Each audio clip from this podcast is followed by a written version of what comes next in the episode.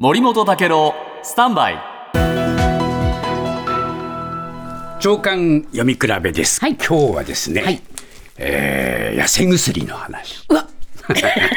ー産経新聞と 日本経済新聞が大きく取り上げていますけれども、産経新聞、えーえー日本国内では約30年ぶりとなる、えー医療用の肥満症治療薬があ22日に発売されるというので、はい。これはですねデンマーク系の製薬会社があ開発したウゴービというものです。ウゴービ。ウゴービ。はいで、まあ、肥満の治療の選択肢が広がれば、さまざまなえー病気の抑制や改善にもつながることが期待されるんですが、一方で、えー去年から同じような成分を持つう糖尿病の治療薬が、実は美容目的で使われる例が増加してるんだそうです。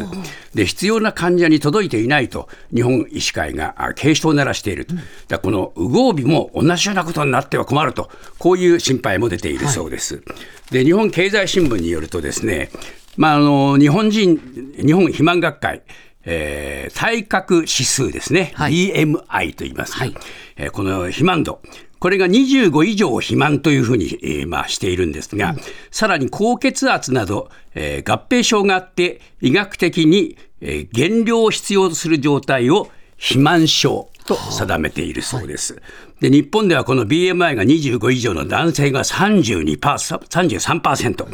女性22%もあるということですから、やっぱりこういう人たちの治療に使いたいと。